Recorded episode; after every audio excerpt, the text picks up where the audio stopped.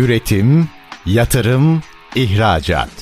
Üreten Türkiye'nin radyosu Endüstri Radyo sizin bulunduğunuz her yerde. Endüstri Radyo'yu arabada, bilgisayarda ve cep telefonunuzdan her yerde dinleyebilirsiniz.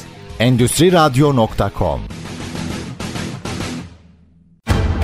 Çetin Ünsal'ın hazırlayıp sunduğu Reel Piyasalar programı başlıyor.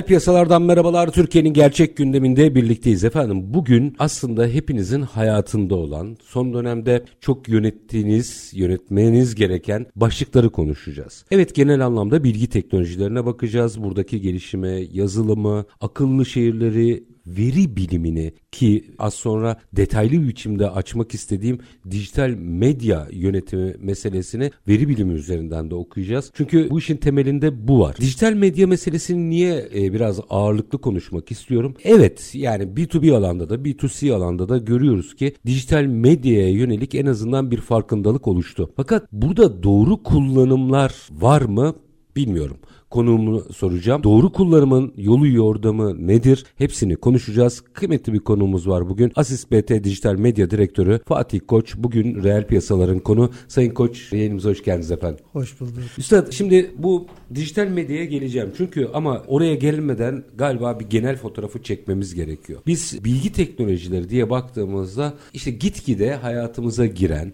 aşina olduğumuz, son yıllarda çarpan etkiyle büyüyen bir alandan bahsediyoruz. Bir kere burada bir fotoğraf çekelim mi? Çünkü buraları iyi resimlersek dijital medyayı doğru algılayacağız gibi geliyor. Evet aynen çok doğru bir noktaya parmak bastınız. Bilgi teknolojileri çok büyük bir sektör Çetin Bey. Bu sektörde kullanılan bulut, yapay zeka ve blockchain teknolojileri bile devasa sektörler olmaya başladı. Her geçen gün buna yeni teknolojiler de eklenmeye devam ediliyor. Mesela Metaverse, sanal gerçeklik şu an çok yeni ama geleceği olan bir sektör yine çok çok büyüyecek. Büyük hızla gelişmekte ve bu gelişimle beraber tüm sektörlere gelecek vizyonlarını belirleyici unsuru haline geldiği bir süreç içerisindeyiz. İşletmeler bu süreçleri adaptasyonu çok önemli. İşletmelerin muhasebe, finans, dediğiniz gibi dijital pazarlama, satış, iş geliştirme birimleri gibi birçok kullanım alanına entegre olan bilgi teknolojileri maliyetlerin düşürülüp daha kaliteli mal ve hizmetlerin pazara sunulmasında, rekabet gücünün veya satışların arttırılmasında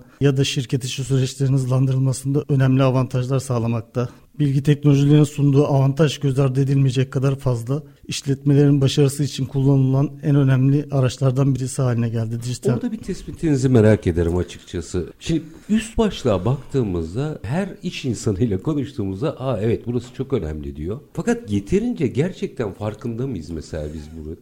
E, açıkçası büyük yatırımlar yapılmıyor. Sadece günü kurtarılacak yatırımlar yapılıyor. İşte finansta bir sıkıntı var. Onu çözmeye çalışıyorlar. Ama bu geçici bir çözüm. Bunu komple şeye yaymıyorlar. Şirket içi süreçlere, bu süreçlerin takibine, süreçlerin devamlılığına bunlara yaymadıkları için genelde yüzeysel oluyor bunlar. O yüzden de pek başarılı olamıyoruz bu şirket içi. Bunu biraz açalım. Size e, ekonomi konuşurken rahmetli Erbakan'ın pansuman tedavisi dediği gibi geldi bana şimdi bu söylediğiniz. Evet. Yani nerede bir sıkıntı varsa orayı düzeltmek. Orayı düzeltiyoruz. Yama gibi oluyor. O, O, yüzden tehlikeli aslında. O yamalar Aynen. bir süre sonra konuşmuyor birbiriyle. Aynen. Ne yapmak lazım? Aslında sağlıklı bir strateji nedir? Ya şöyle öncelikle hani şöyle bir sistem strateji oluşturulmalı. İşte sistemler bir, yere entegre edilmeli. Bir tane veri havuzu oluşturup bu veri gelen verilerin hepsinin bu veri havuzlarına aktarılması lazım. İşte sistemlerin devamlı birbirleriyle konuşması lazım. Birimlerin yine bir, birileriyle konuşması lazım. İşte bunun içinde bir strateji belirlemesi lazım. İşte dijital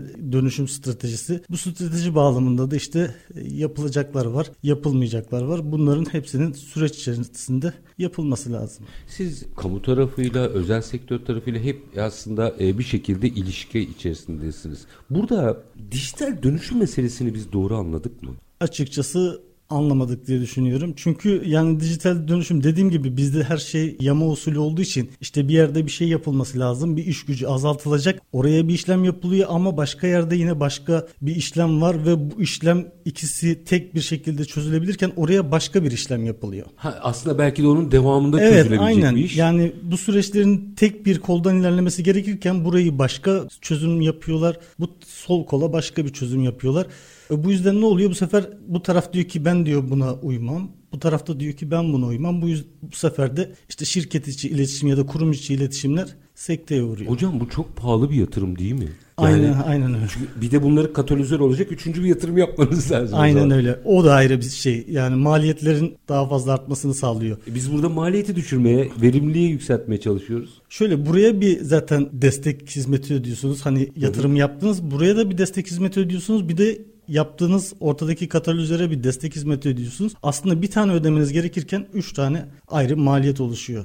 Şey mi var orada nasıl diyeyim doğru ifade şimdi kimseyi de kırmadan dökmeden çünkü doğrusu neyi anlatmaya çalışıyoruz. Orada ya şimdilik yatırım yapalım bu kadarıyla yapalım mantığı Evet mı aynen genelde öyle o şekilde işliyor yani. Bunu yapan zaten Türkiye'de yani sağlıklı bir şekilde yapan tepedeki 10-15 firma vardır.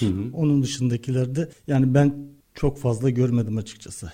Hep böyle yama Anlık, usulüyle, o anlık. anlık. İşte bir birim başka bir program kullanırken öbür birim başka bir program. Satış, satın alma tamamen farklı bir program kullanıyor. Pazarlama tamamen başka bir program. E, satın alma başka bir program. Finans başka bir program. Bunlar birbiriyle konuşmuyor. Konuşamıyor ya da işte alınmış, düşünülmeden alınmış. Entegrasyonu yok filan. Bunların hepsi maliyet. Bu sefer muhasebeyi değiştirmeniz gerekiyor. Finansı değiştirmeniz gerekiyor. Başta daha böyle kapsamlı bir strateji oluşturulup gidilirse bu maliyetlerin hepsi düşer ve de şirkette dediğimiz gibi işte bunlar hepsi maliyete, satışa, şirket içi iletişime, kurumsal iletişime hepsine olumlu yönde yansır. Şimdi aşama aşama geliyorum. Özellikle bilgi teknolojileri açısından yaptık. Bunlar canım ne olacak orada sorunu çözdük deyip işin içinden çıkabilirsiniz. Ama günün sonunda aslında bir veri havuzunun Evet. hepsinden sağlıklı akış alması lazım. Evet aynen öyle. Buradan şimdi bir tık daha geleceğim. Dijital medya. Dijital medya meselesini özel açmak istiyorum. Çünkü ha bugün gidin bir kamu kurumuna gidin veya bir şirkete gidin. Herkeste şöyle bir duygu var. Evet ya dijital medyada ben de kendimi anlatmalıyım. Sıkıntı burada. Bunu biraz açalım. Bu kendini anlatma mıdır? Yoksa aslında dijital medya başka bir argüman mıdır? Biraz açalım. Biz doğru Ya, anladık mı bu işi? Dijital medya çok genel. Ee, sadece e, sosyal medya üzerinden bakmayalım. İşte internet siteleri olsun. Birçok şey var dijital medyanın şapkası altında. Ama insanlar bunu şöyle algılıyorlar. İşte sosyal medyada paylaşım yaptım. Ben dijital Dijital me- medyadayım. dijital medyadayım zannediyorlar. Ama bu iş böyle değil. Bunların hepsinin bir strateji olur oturtulması lazım. Yıllık planlar oluşturulması lazım. İşte bunlar paylaşımlar değil. Paylaşımlar evet önemli tabii ki işte paylaşımların hepsi yapılabilir de işte yaptığınız işle ilgili dönemsel olarak kampanyalar yapıyorsunuz. Reklam filmleri çıkıyorsunuz. Ne bileyim büyük yatırımlar yapıp reklamlar çıkıyorsunuz. E, bunları çıktınız ama e, işte çıkarken bunları böyle rastgele değil işte tüm Üsküdar'a çıkalım, tüm İstanbul'a çıkalım diye değil de işte bir hedefli kitleye çıkmanız lazım. Sizin kendinizin bir veri havuzu oluşturmanız lazım. Veri ambarı oluşturmanız lazım. Bu veri ambarında daha sonra yapay zeka ile size işte yeni önermeler sunacak. İşte Fatih Koç evi satın aldı. Çetin Ünsalan da bu evi alabilir. Çünkü aynı şeyleri gösteriyor. Aynı hareketlerde bulunuyorlar. Reaksiyonları E, aynı, aynı reaksiyonları. Yani yapay zeka bunları alıp çarpıştırıyor ama bizde şu anda böyle bir kullanım yok. İşte yeni bir kampanya çıkacağız. Hadi nereye çıkalım? Üsküdar, Kartal, İstanbul şey Maltepe bölgesine çıkalım. İşte e, fiyat aralığı var, ses grubu var. Bunların hiçbiri dikkate alınmıyor. İnsanlar ilgili mi, değil mi, yatırımcı mı, oturumcu mu? İşte bayan neye dikkat eder, mutfağa dikkat eder, e, işte erkek fiyata ve sosyal aktiviteye dikkat eder. Bunların hiçbirisi segmente edilmediği için her yeni kampanya çıktıklarında firmaların hepsi e, sıfırdan maliyetlerini yükseltiyorlar. Yani Hocam şunu şimdi bu, bu söylediğiniz başlıkların hepsini tek tek açmak istiyorum. Ama bir iki dakika sonra bir araya gideceğim için yarım kalmasın ama ilk önce bir ilkesini oturtalım. Şöyle bir duygu var. Beni herkes yani daha doğrusu hadi evden yola çıktık. Ben bir ev satıyorum. Herkes görsün beni. Şimdi Bu, bu alışkanlığı nasıl kıracağız? Şöyle. Yani kalabalıkla hedef kitle arasında ciddi bir tanım farkı var. Aynen öyle. İşte bu da olabilir tabii ki. İnsanlar diyebilir branding, marka yatırımı yapacaktır. Beni Ha, herkes görsün diyebilir. Ama işte e, son gün sonunda e, size satışla rapor istendiğinde e, satış olmamış deniyor. Ama siz tüm İstanbul'a çıktığınızda burada o kadar çok insan var ki ilgili ilgisiz insanlar işte alakalı alakasız insanlara çıkıyor. Yani oyun oynarken çıkıyor garip garip yerlerde çıkabiliyor. Böyle tüm herhangi bir segmentasyon yapmadığınızda büyük sıkıntılar olabiliyor. O yüzden segmentasyon bizim dediğimiz şöyle kendi veri havuzunuzu oluşturmanız lazım ki bu reklamları düzenli bir şekilde çıkabilirsiniz. Biz mesela konut projelerine yine dijital pazarlama yapıyoruz. Biz ilk başladığımızda 25 bin TL bize satış maliyeti verdiler. Yani bir satış için 25 bin TL harcayabilirsiniz dediler. İlk kampanyalarımızda biz bu 25 bin TL'yi tutturduk. Ama sonra bir yıl sonraki 6 ay bir yıl sonraki kampanyalarımızda 5 bin TL'ye kadar düştüğümüz rakamlar oldu. E bunu nasıl sağladık? İnsanları bir havuza attık. O havuzdan daha sonra işte neyle ilgilenmişler, kimdir, nedir, cinsiyeti nedir, yaşın, yaş aralığı nedir, sosyoekonomik statüsü nedir bunların hepsini alıp daha sonra yeni bir kampanya çıkacağımızda işte tüm İstanbul'a 14 milyona çıkacağımıza 14 bin kişiye reklam çıktık. Dönüşümleri de bu şekilde oldu. Yani o aslında ilk harcanan para yatırım maliyeti. Evet, yatırım. Artık Ayşe, Fatma, Ali, Ahmet kim ne ister biliyorum. Tabii bunu bir huni gibi düşünün. Yavaş yavaş eleyerek eleyerek altta çok küçük temiz bir konutla ilgilenen yatırımcıdır. Yatırımcı olur, oturumcu olur. İşte daha önce yapıyoruz işte fiyattan uygun bulmamıştır. Yeni uygun fiyatlı bir konut projesi çıktığınızda onlara hedef kitledir o o hedef kitleye çıkıyoruz. Ne oluyor? Onlardan da yine dönüş alıyoruz. Şimdi bu, bu meseleyi birazcık açmak, detaylandırmak istiyorum. Çünkü burada baş büyük firmaları bir kenara koyuyorum. Yani onların hepsinin birimleri var, stratejileri var. Bu birimler doğrultusunda da aslında profesyonellerle çalışıyorlar. Kobiler özelinde bu işleri çok konuşmamız gerekiyor. Minik bir araya gideyim. Aranın ardından bu meseleyi biraz açalım isterim. Çünkü burada anahtar kelime veya vurgu galiba hedef kitle. Hedef kitlenin yönetilmesi minik bir ara aranın ardından Asist BT Dijital Medya Direktörü Fatih Koç'la sohbetimiz devam edecek. Lütfen bizden ayrılmayın. Üretim, yatırım, ihracat. Üreten Türkiye'nin radyosu Endüstri Radyo sizin bulunduğunuz her yerde. Endüstri Radyo'yu arabada, bilgisayarda ve cep telefonunuzdan her yerde dinleyebilirsiniz. Endüstri Radyo.com Kısa bir aranın ardından reel piyasalarda tekrar sizlerle birlikteyiz efendim. Bilgi teknolojilerinden başladık. Aslında herkesin gündeminde olan dijital medya meselesiyle devam ediyoruz. Konuğumuz Asist BT Dijital Medya Direktörü Fatih Koç. Şimdi ilk bölümde bir tanım yaptınız aslında bir atıfta bulundunuz. Bence orayı açalım ki buradan veriye geleceğim tekrar. Dijital medya sosyal medya zannediliyor dediniz. Evet. Şimdi bunu biraz açalım. Aslında biz belki işin ABC'si burada. Dijital medya dediğimizde ne anlamamız? Dijital medya dediğimizde internet üzerinde olan tüm dijital içerikler, mobil uygulamalar, online dergiler var. Yine sizin online radyonuz bunların hepsi dijital medyanın bir konusu. Web siteleri. Dijital medya çok geniş kapsamlı bir şey. Sosyal İçi- medyadan ibaret değil. Sosyal medyadan ibaret değil tabii ki. Yani daha çok yani mobil uygulamalar, cep telefonlarımız, cep telefonundaki bildirimler bile dijital medyaya dahil. E, Çok geniş kapsamlı bir alana sahip. O algıdan nasıl çünkü şimdi şöyle diyeyim sosyal medya hani göz ardı edilecek bir şey değil. Tamam bunu kabul ediyorum ama hani 3-4 firmanın dünyada sosyal medyayı yönettiği bir yere döner o zaman. Evet. Bizim bilhassa COBİ'ler açısından baktığımızda bu algıyı kırmamız nasıl mümkün olacak? Şöyle kobiler dediğiniz gibi genelde bu işe sosyal medya olarak bakıyor. Dijital medyada varız diyor. Ee, bu işin aslında çok fazla ayağı var. Sosyal medya e, bunun için bir araç diyelim. İnternet üzerinde işte Kobilerin bir hedefi var satış yapmak. Ee, bu hedefe de iki şekilde ulaşıyorlar. İşte web sitelerinden formla ya da müşteriler ofislerine geliyorlar. Dijitalde web sitelerine gelmeleri lazım ki insanlar orada yaptıkları hareketler, formlar ya da e, ne bileyim yazdıkları mesajlarla bunu satışa döndürebilsinler. Yani sosyal medya aslında e, KOBİ'ler için satış e, yeri de, şey değil, hedefi değil sa- satış aracı gibi bir e, durum Hale var şu an. Evet. Ee, peki orada şimdi e, dönüp dolaşıp iş veriye geliyor. Veriye tekrar döneceğim burada. Verinin şöyle düşünün. Bir gazete çıkardığınızı düşünün. Ve gazetede aslında hedef kitleniz sporcular. Ama gazetede spor sayfası yok. Anlatabiliyor muyum? Şimdi bu, bu çok rastladığım örneklerden evet. biri. Yani kişi B2B bir iş yapıyor. Makine satıyor diyelim. Bunun içinde dijital medyayı kullanmak istiyor. Hı hı. Ama patates alan hanımefendiyi bile hedefliyor. Evet bizim bir e, arkadaşım sosyal medya yöneticisi bir de reklam işinde çalışıyor. Daha önce yapan bir ajansın reklam şeyini görmüş. Hamam sadece erkeklere hizmet veriyor ama kadınlara da gösteriyorlar. Akşama kadar da bayanlar yazıyor sosyal medya üzerinden. İşte bunlar yanlış hedefleme, yanlış strateji, bir stratejinin olmaması aslında. Hani herhangi bir stratejileri bulunmamasından dolayı. Hedef kitle nasıl oluşturuyoruz? Hedef kitle oluştururken aslında sadece Facebook zaten bu işin uzmanı çünkü bütün bilgilerimizi biz kendimiz oraya aktarıyoruz. Tabii. Gönüllü olarak verdiğimiz bilgiler bir de yapay zeka zaten bizim girdiğimiz web sitelerinden işte okuduğumuz haberden bizim yaşımızı, mesleğimizi, cinsiyetimize kadar e, ölçümleme yapabiliyor yani çok küçük hata paylarıyla. Hatta bir keresinde bir seminere gitmiştim firmanın adını vermeyeyim. Bilgisayarımı açıp beni bir web sitesine soktu. Orada benim kendi segmentasyonumu gösterdi. Yani büyük oranda da doğruydu yani. 10 tane farklı kriter vardı. Bir iki tanesinde yanlış. Sapma olur.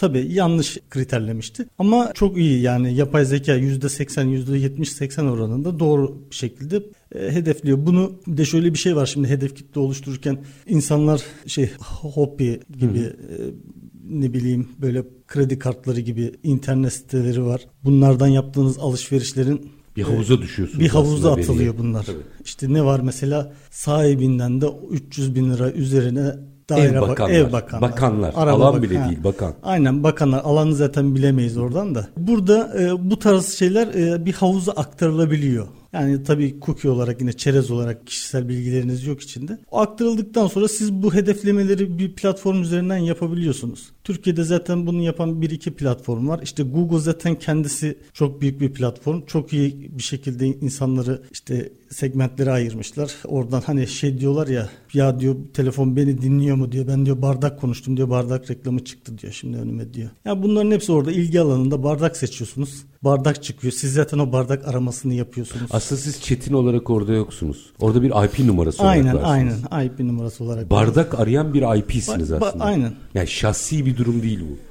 Bir de artık e, bilgisayarlarla cep telefonları genelde senkron olduğu için hani bilgisayarda da arasanız cep telefonunuzda çıkıyor. Cep telefonunda arasanız bilgisayarınızda çıkıyor. Ne bileyim başka bir uygulamayı kullanırken çıkıyor. Bunların hepsi senkron şekilde. Hedef kitleler böyle aktarılabiliyor. Daha sonra işte Facebook'un dediğim gibi envai çeşit bir hedefleme kriteri var. Şu anda büyük kısmını kaldırdık KVKK'dan dolayı. Kişisel... Eskiden galiba 7 paylaşımdan sonra öyle bir araştırma vardı. Sizi sizden iyi tanıyor. Evet. Du. Şimdi evet. tabii o sınırlandı biraz. Tabii tabii. Yani şu anda şey kullanıma kapattı diyelim. Var mıdır yok mudur bilemeyiz. Hiçbirimiz bilemeyiz. Orasını. Ee, ama e, çok güzel bir veri segmentasyonu var. Hedef kitlenizi çok iyi seçebiliyorsunuz. Oradan aldığınız hedef kitleyle işte kendiniz başka bir hedef kitle oluşturabiliyorsunuz. İşte şu içeriğimi beğenenlere ayrı bir içerik oluşturuyorsunuz. Hedef kitle oluşturuyorsunuz. Onlara ayrı bir gönderi gösterebiliyorsunuz. Yine sadece şey olarak bakmayalım olaya display reklamlarda sosyal medya değil de display'de haber sitelerinde çıkan reklamlar bunlar da yine hedefli. Önceden biz mecra bazlı hedefleme yapardık işte para analizi çıkalım orada parayla ilgilenen kişiler çıkıyor işte biz de onlara e, kredili e, bir daire şey, satmaya çalışalım gibi bir şeyler oluyordu. Böyle hedefleme yapıyorduk. Mesela şu anda bir tek TikTok'ta var işte genç bir hedef kitle var ya Hı hı. Orası özel bir mecra işte 18-24 yaş arası bir şey çıkılacaksa oraya çıkılıyor ama onun dışında işte mecralarda önceden mecra bazlı yapıyorduk. Şu anda da tamamen data bazlı yapılıyor bunlar. Veri bazlı. Orada hani o gençlere yönelik sosyal medyayı da söylediğiniz için. Mesela orada 18-24 yaş grubunda ağırlıklı olarak oltalama yapıyor. Yani şöyle diyeyim. E, aslında siz mesajı veriyorsunuz. ilgisi olan geliyor. Biz dijital medya stratejilerinde çok fazla B2C orga konsantrasyonundayız. B2B alanda özellikle burada kafalar karışıyor. Gerçekler üzerinden burada sonuçlar bekleniyor. Bunu biraz konuşmak lazım. B2B farklı bir formasyon değil mi? Evet B2B farklı bir formasyon. Dijital pazarlamada da yakalaması çok zor bir hedef kitle. Açıkçası çok da kullanımını görmedim. Yapılabiliyor ama şöyle sapma payı çok yüksek. İşte normalde B2C'de %80-90 doğru hedef kitleye ulaşabiliyorken B2B'de %20-30'larda O kadar düşük evet. yani. Çünkü belli değil açıkçası. Şey olarak hedefleyebiliyorsun işte adamın bir kendi şeyi var, beyanı var, olduğu bölge var. Bunlar biraz karışık. Doğru sapma çok fazla oluyor. Orada işte tam da açmak istediğim nokta bu. Demin dediniz ya dijital medya sadece sosyal medyadan ibaret değil. B2C'seniz orayı çok iyi kullanıyorsunuz. Ama dijital medyanın diğer argümanlarını galiba B2B tarafında konsantre olmanız lazım. Şimdi ben bir kobiyim. Ne yapalım? Hep de makineden gidiyoruz, ayakkabıdan gidiyoruz. Şey yapayım ben. te- tekstil işi yapıyorum. Tekstil işi yapıyorum. Bir kobiyim, tedarikçiyim. Şimdi benim burada diyelim ki ben bir dijital medya stratejisi oluşturacağım. Benim yol haritamı nasıl oluşturabiliriz? Şöyle önce satışı yapacağınız bölgeyi bilmeniz lazım. Bu bölgeyi oluşturduktan sonra hedef kitlerinizin yaş aralığı yaklaşık ne olacak bunu bilmek lazım. Bir de şöyle dediğim gibi B2C çok şey B2B çok zor bulunabilen bir hedef kitle. İşte biz daha çok B2B yapacağımız zaman LinkedIn'i kullanıyoruz. O yüzden orada hani yine beyanlar biraz daha gerçekçi. Ama işte display'de yapmaya kalktığınızda şey yapabiliyorsunuz. Mesela ne satıyorsunuz? Kazak. Top- Mesela. toptan kazak satıyorsunuz. Tancıyım ama perakendeci. Tamam. Google'da toptan kazak arama yapan kişilere son bir yılda mesela reklam çıkabiliyoruz. Rakibiniz var nedir? Toptan kazakçı yine. Fatih Ee, Kazako'da. fatihkazak.com bu web sitesine giren kişilere reklam çıkabiliyorsun yine bir hedef kitle oluşturup. Yani B2B'yi bu şekilde çözümlüyoruz. Ee, biraz zor sapma payı da dediğim gibi yüksek ama işte Google'da toptan kazak, toptan pantolon, toptan cep telefonu gibi kelimeler işte artık ne varsa sektörle ilgili o kelimelerin böyle analizini yapıp o kelimeleri göre bir hedef kitle oluşturabiliyoruz ya da web sitelerini yazabiliyoruz. Daha ileri gideyim şirketlerin 444'lü numaraları varsa o 444'lü numaraları arayan kişilere reklam çıkabiliyorsunuz. İşte elinizde bir kart viziti vardır. İşte bir fuara gittiniz 2000 kişilik bir data kart vizit topladınız. O dataları cep telefonlarına Facebook'a girip onlara özel reklam çıkabiliyorsunuz yine aynı şekilde. E, bu rastgele olmayacak bir alan. Evet, Anladın? aynen. Çetin Kazak olarak en fazla ekstra mecram Fatih Kazak'ın Evet. portföyü olabilir. Evet. Veya o nokta. Peki e, şimdi buradan aslında biraz işi boyutlandırıp işte akıllı şehirlere ve yerel yönetimlere de geçeceğim ama burada araya gitmeden önce merak ettiğim bir husus daha var. Kimimize göre kimimizin çok rahatsız olduğu firmalar açısından baktığımızda da kullanmak zorunda olunan çerez meselesi var. Evet. Çerez meselesi nedir? Bize bir anlatabilir misiniz? Çerez meselesi sıkıntılı bir konu. Ee, şöyle şimdi reklam platformlarının kodları var. Sizin web sitenizde de var, bizim web sitemizde de var. İşte Google'ın, Facebook'un, Twitter'ın büyük bütün reklam platformunu platformlarının sizin web sitenizde kodları var. Ya da kodları da olmasa da Chrome'da bir eklentisi var, bir şey var. E, bu şekilde işte siz web sitesine girdiğinizde işte sizin bilgisayarınıza çerez atıyorlar. E, bu çerez sayesinde de işte sizin bir size bir ID veriyor. Bir reklama çıkarttırmasına girildiğinde sizin hede- şeyinizi biliyor. Bir kere çerez virüs değil. Değil kesinlikle Onun değil. bir O şey zaten normalde tarayıcı açtığınızda çerez otomatik oluşan bir şey. Standart bir tane oluşuyor zaten. İşte Google kendisi 3-4 tane bir çerez oluşturuyor. Ne bileyim yani ya da başka bir platform. Bu çerezi alıp işte bu çerezin içinde bir tane ID yazıyor. Daha sonra da işte siz gidip abc.com sitesine girdiğinizde oradaki çerezi alıyor bu platform. Açık arttırma sitelerine gönderiyor. Reklam açık arttırma sistemlerine, DSP dediğimiz platformlara. Orada açık arttırmaya giriyor sizin IP'nizden. Tabii sizin hedef hangi hedef kitleye uyduğunuz da belli. Daha sonra açık arttırmadan geri gelip size hangi reklamı göstereceğine karar veriyor. Hikaye bundan ibaret aslında. Evet. Şimdi orada yine Tabii bunu başka türlü de kullanılabilir ama o sitenin inisiyatifinde olan bir şey. Yani Google bu tarz bir şey yapmaz. o açıdan e, baktığınızda da KVKK veya yurt dışında GDPR çok sert zaten. Evet. Denemek isteyene buyurun diyelim. Dener de sonra varlığını sürdüremez bir şikayet halinde. Evet. Orada merak ettiğim bir nokta. Ben diyelim ki bir firmayım ve bir yere bir çerez attım. Şuna şahit oldum ben. Yine konuklarımdan biriyle ilgili bir araştırma yapacağım ve sitesine girerken mecburen ben pek hayır verenlerdenim de mecburen çereze evet dedim. O da ayrı bir sıkıntı ya KVKK açısından. Neyse. Üstad ondan sonra ilgili, ilgisiz her yerde o reklam çıkmaya başladı bana karşıma. Şimdi bu da gözünü çıkartmak değil mi? Orada da bir strateji olması gerekmiyor mu? Evet evet tabii ki o da biraz şey Trivago reklamları vardı biliyor musunuz? Devamlı çıkıyordu karşımıza. Yani çok markalara girmiyorum. Evet şöyle büyük ihtimalle siz kabul etmediniz. Yo onu kabul ettim çünkü Kabul firmayla ettiniz, ilgili ha. araştırma yapıyordum. O bilgiye ulaşmam gerekiyor. Ya o müşterinin aslında verdiği fiyata bağlı bir şey size devamlı çıkması. Yanlış bir strateji oluşturmuş. İşte biz bir kampanya yaparken bir insana günde 1, 2, 3 defa gösteriyoruz. Bunu zamana yayıyoruz. Çünkü bir insan bir görseli hani dediniz ya az önce geçti gitti. 20 defa görmesi gerekiyormuş ki tam markayı algılayabilmesi için. E bunu bir günde verdiğinizde çok bir albenisi olmuyor. Çok da etkisi de olmuyor. Markaya tepki duymaya Evet. başlıyorsunuz bir süre sonra. Aynen.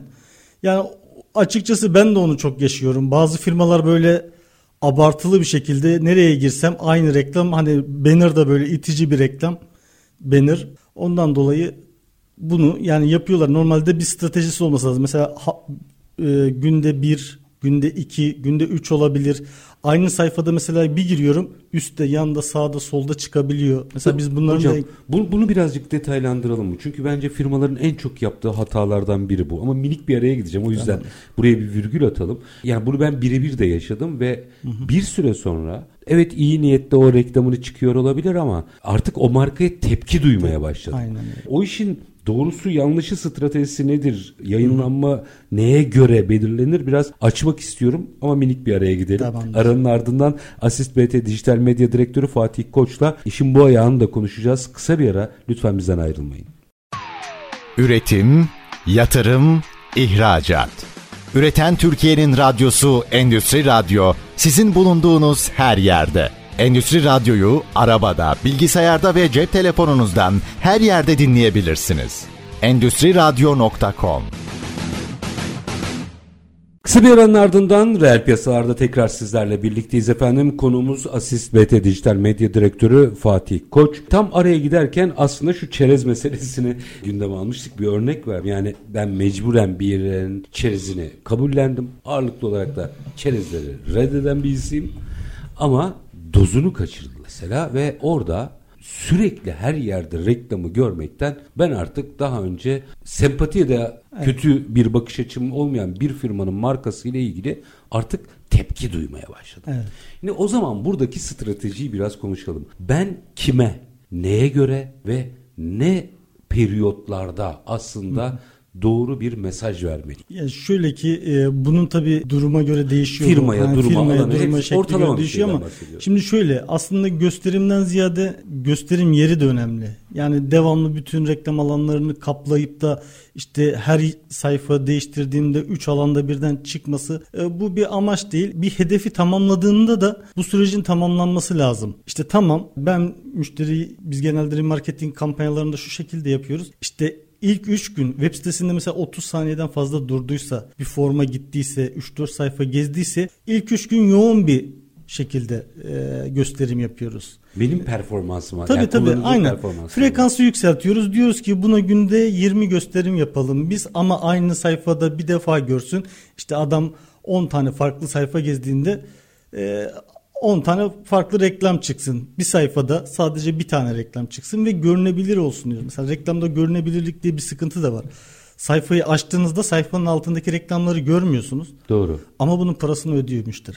Orada da yer Evet. önemli tabii. Tabii ki işte bu da önemli. Görünebilirlik garantisi olması lazım. Google'da e, bunun da garantisini verdiği reklam modelleri var ama dediğiniz gibi şimdi o tarz bir e, hani bütün reklamaların devamlı sizi bıktıracak kadar gösteren reklam planı yapılmışsa büyük ihtimalle buna da dikkat edilmemiştir. Belki siz açtığınız orada 3 tane gördünüz aşağıda 10 tane daha var. 13 reklam görüntülenme bedeli ödedi bu firma. O zaman yasak yani 20 gösterim ortalaması dediğinde yasak savmaya giriyor. O zaman aslında firmayı da mağdur evet, ediyor. evet aynen öyle firmayı da mağdur Yani ediyor. ödediği ama işe yaramayan bir reklamı da vermiş oluyor. Evet. İşte bu strateji siz tamamen gelişi güzel bir reklam verme modeli olduğu için e şimdi onun da bir şeyi yok. Müşteri parasını ödediği sürece Google bu reklamı yayınlar. Açık arttırma usulü olduğu için açık arttırmayı en yüksek veren firma kazanır. Bu şekilde şimdi hani aylık haftalık belli bir strateji kurabiliyoruz. İşte ne yapabiliriz? Ha- kampanyanın durumuna göre dediğim gibi şeye göre sektöre göre de değişebilir. İşte günde 3 defa beni görsün.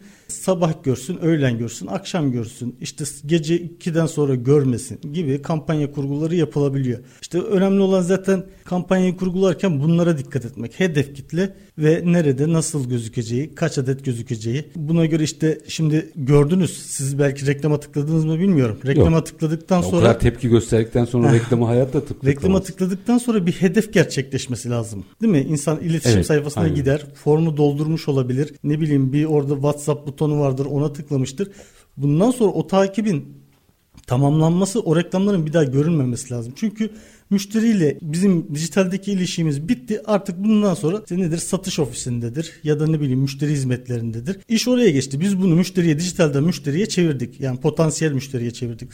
Satış ekibinin de bunu müşteriye çevirmesi lazım. Orada bir nüansı daha açalım ne olur. Mesela şimdi ben o kadar ilgisiz davranınca daha doğrusu o firma şimdi bir firma üzerinden gidiyoruz ama bunu çok firma aynı hatayı yapıyor onun altını çizeyim. O bu tepkiyi gösterip de herhangi bir bilgilendirme için o reklamı tıklamadığım için yarın öbür gün şimdi tamamen kestiler tabii doğal olarak. Evet. Çünkü artık hiç ilgilenmedim. Yarın öbür gün o konuyla bir ilgili bir ihtiyacım olduğunda o firmayı hatırlamayacağım bile. İşte bu da bir strateji hatası değil mi? Bu da bir strateji hatası. Bir de şöyle bir şey var. Hatırlamayacaksınız 540 günde bunu sizi takip edebiliyorlar. Bir buçuk yıla yakın bir gün. Şimdi siz buradan işte o reklama web sitesine girdiniz. Siz o kişinin datasında 540 gün var olacaksınız. 540 gün sonra siz bu firmayı belki de hatırlamayacaksınız bile. Ama o sizi remarketing datasına koyacak ve herhangi bir segmentasyonu da yok. İşte kim X yani ne yaşınızı ne cinsiyeti herhangi bir segmente de etmemiş. Veri vermemişim çünkü. Evet çünkü veri vermemiş. Girmişsiniz çıkmışsınız. E 540 gün sonra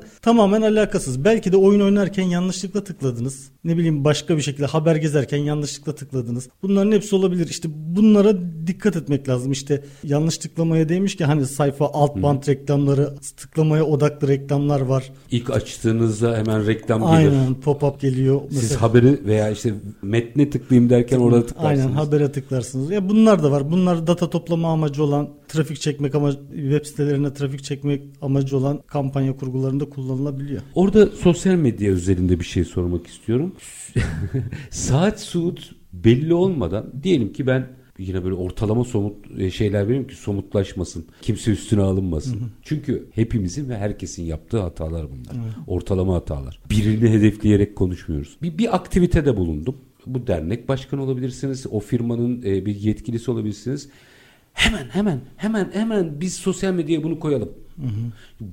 Buna da o kadar çok rastladım ki. Evet. Şimdi buradaki stratejiyi de biraz anlatabilir misin? Şöyle bunun saatleri var. Aslında Facebook, Instagram gibi platformlar. Sosyal medya Tabii, platformu. Zaten bu saatleri veriyor. Bu saatte paylaştığın yani sizin. Şimdi bu bu da sektörden sektöre değişir. İşte sabah 8'de konutla ilgili bir şey paylaştığınız mı dikkat çekmeyebilir. Ama akşam saat 8'de paylaştığınızda dikkat çekebilir. Duruma göre değişebiliyor. İşte insanlar akşam yatarken telefonda çok uzun süre vakit geçiriyor. Belki orada daha çok dikkatini çekebilir. Mesela çalışan bir kişiye gündüz iş saatinde gösterdiğinizde onu geçebiliyor, atlayabiliyor. Yani beğenmediği sürece tekrar bunu hedefleyemiyorsunuz da tıklamadığı sürece. Aynı sektörde de mesela Çetin Tekstil ile Fatih Tekstil'in saatleri de değişebilir galiba değil mi? Tabii ki değişebilir. Ya her şey değişebilir. Şimdi onun analizini zaten Facebook ve Instagram size veriyor. Diyor ki sizin işte akşam 6'da çıktığınız gönderileriniz çok iyi Reaksiyon e, oluyor. reaksiyon alıyor.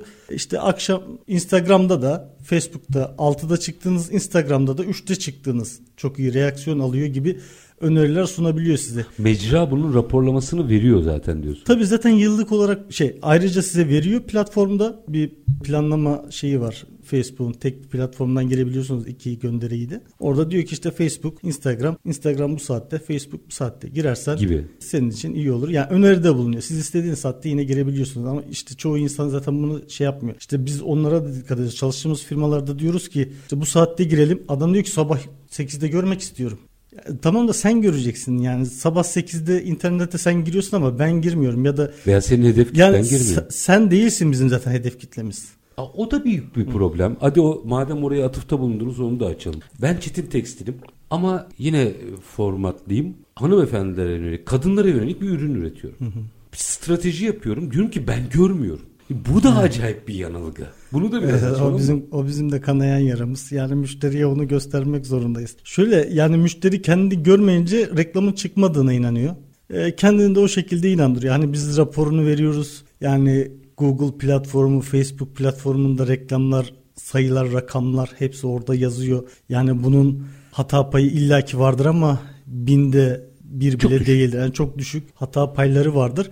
Ama müşteri kendini görmediği zaman buna inanmıyor. Yani biz bunu kamuda da özel sektörde de yaşıyoruz. Buna başka çözümler de bulduğumuz oluyor. İşte onları remarketing datalarını ekleyip telefonlarının numaralarını dataları ekleyip onlara özel gösterim gibi bir şey yapıyoruz yani. Hocam burada Ondan sonra mutlu oluyorlar. Biz de Şimdi- mutlu mutlu E, bakıyoruz. şimdi dert mutlu etmek mi? Yoksa yani mesela ben aynı örnekten yola çıkalım. Rastgele attık bu arada bu arada. Çetin Tekstil diye biri yok. O, benim adım Çetin Fatih Tekstil'de Fatih Bey olduğu için Rütü'ye bu açıklamayı yapayım da. Mesela kadın ürünleri veya işte kadın kaza bluzu satan biri olarak toptan satış yapan. Orada hatta B2C bile olabilir. Benim çıkıyor olmam aslında Çetin Tekstil'in sahibi olarak bir dakika ya bu dijital medya yönetiminde bir hata var demem gereken bir Evet, nokta değil mi? Aynen öyle. Ama işte dediğim gibi yani patronlarda ya da işte pazarlama ekibinin yetkililerinde diyeyim genel müdürde bunu görme isteği var. Yani biz bunu hani herhangi bir şey yapamıyoruz açıkçası. Çok ısrar ederlerse de bu tarz çözümlere giriyoruz işte marketing datalarına numaralarını eklemek ya da bir sayfayı yönlendirip ondan sonra marketing datasını eklemek gibi. Ya bu kadar dijital bir dünyada her şeyin raporlama üzerinden okunabildiği bir e, dünyada görme arzusu aslında orada bir e, dijital okur yazarlık eksikliği Ya göstermez. şu da mi? var şimdi satışa dönüyor. Form geliyor işte 150 tane form gelmiş. iki tanesi satışa dönmüş. Ben sana daha neyi ispat İspatlayayım edebilirim yani. Bilemiyorum. Yani bilmiyorum e, böyle bir talepleri oluyor ama buna biz şey yapamıyoruz. yani. Sağlıklı bakış açısı e, adına baktığımızda aslında benim bir yöneticiyim, kobiysem patron neyse ne bu konuda hizmet alan kişi olarak diyeyim. Benim aslında neye dikkat etmem lazım? Nelere dikkat etmem lazım? Biraz onun kriterlerini koyalım. Görmem değil yani. Hı hı, evet. Ya sizin burada belirlemeniz gereken en önemli şey hedef kitleniz. Hedef kitlenizi bir ajans belirleyebilir ama bilemez tam olarak. Şimdi sizin yani bilim, Çetin Tekstil firmanızda ürün satıyorsunuz ama işte daha çok muhafazakar kesime satıyorsunuz ya da tam tersi bir kesime satıyorsunuz. Şu yaş aralığına satıyorsunuz. Bunun detayını en iyi bilen kişi sizsiniz. Sizin ajansa çok güzel kriterli bir kriterleme yaparak brief vermeniz lazım. Bu brief doğrultusunda zaten ajans size bir hedef kitle oluşturacaktır. İşte biz siz bize dediniz işte 18 yaş üstü şey 45 yaş üstü bayanlara çıkalım diye. Biz orada 45 yaş üstü bayanlar ama bu çok genel. İşte sizin bize lokasyon vermeniz lazım. E-ticaret daha sonra e-ticaret size satış maliyeti işte her satışın bir maliyeti olması lazım. Biz bu maliyetlere göre optimizasyon yapıyoruz. İşte siz dersiniz ki ben her satılan ürünün %10'unu reklam maliyeti olarak harcayabilirim. 1000 liralık bir ürün sattık mı biz onun 100 lirasını kadar Otomatikman optimize kullanıyoruz. etmeye çalışıyoruz. Yani o seviyeye getirmeye çalışıyoruz. Direkt gelmiyor zaten. Yavaş yavaş işte bunlar bir süreç. Dediğim gibi strateji lazım. İşte buna sabredebilenler var, sabredemeyenler var. İnsanlar istiyor ki işte geliyor müşteri, reklam veriyoruz. Neden satış olmuyor? Yani bunun bir sürü nedeni var. Hocam orada sakatlık şurada değil mi? Bir dakika. Pazarlama dediğiniz şey satış değildir ki. Önce İşte burada bunu- başlamamız bu gerekiyor çok güzel galiba. bir laf. Evet. Yani bu şeye fuara gidip niye liste yazmadım demeye benziyor. Pazarlama kavramıyla ilgili bir bakış açımızda eksiklik var o zaman. Şimdi iki tane farklı firmaya iş yapıyoruz. Neredeyse hedef kitleleri de kitleleri de aynı, konumları da aynı, bütçeleri de aynı. Birisine yani ikisine de aynı sayıda form geliyor. E, Bir tanesi memnun, diğeri memnun değil. Çok garip. Şimdi e, çünkü bu satış yapmış, bu yapmamış. E şimdi pazarlama ben kendi tarafımı dijital pazarlama kısmında biz gerekli bütün şeyleri yapıyoruz. Ama orada satışa dönmeyince biz kötü. Yani dijital pazarlama kötü oluyor. Bu tarafta iyi olunca biz iyi duruma geçiyoruz. Yani burada işte bizim yani firmalar genelde bu ayrımı yapamıyor. Yani benim işim bir yerden sonra bitiyor. Ondan sen sonrası satış. Ürünün, kaliten, fiyatın her şeyin belirler. Müşteriyle telefonda konuşman ya da mağazaya gelen müşteriyle konuşman bile satışı etkiliyor. Yani biz onu diyoruz. Biz banner sadece bir tane banner yani iki tane farklı banner çıkıyoruz. Bir tanesi 100 form doldururken bir tanesi üçlerde dörtlerde kalıyor. Yani günün sonunda aslında bu mesele mucize yaratmıyor. Evet. Sizin yaptığınızı anlatabilir. Siz Aynen. iyi yapıyorsanız iyi yapıyorsunuzdur. Kötü Aynen. yaparsanız kötü sonuç gelir. Günün sonunda işi yapan sizsiniz. Yani firma sahibi veya yöneticisi olarak sizsiniz. Diğeri sadece görünür kılıyor sizi. Sayın Koç çok teşekkür ediyorum. Ben teşekkür Bence ederim. e, çok fazla herkesin hayatında olan ama çok az kişinin bu kadar net konuştuğu bir alanı bizimle paylaştınız. Asist BT Dijital Medya Direktörü Fatih Koç çok teşekkür ediyorum. Ben de çok teşekkür ederim sağ olun. Var olunuz.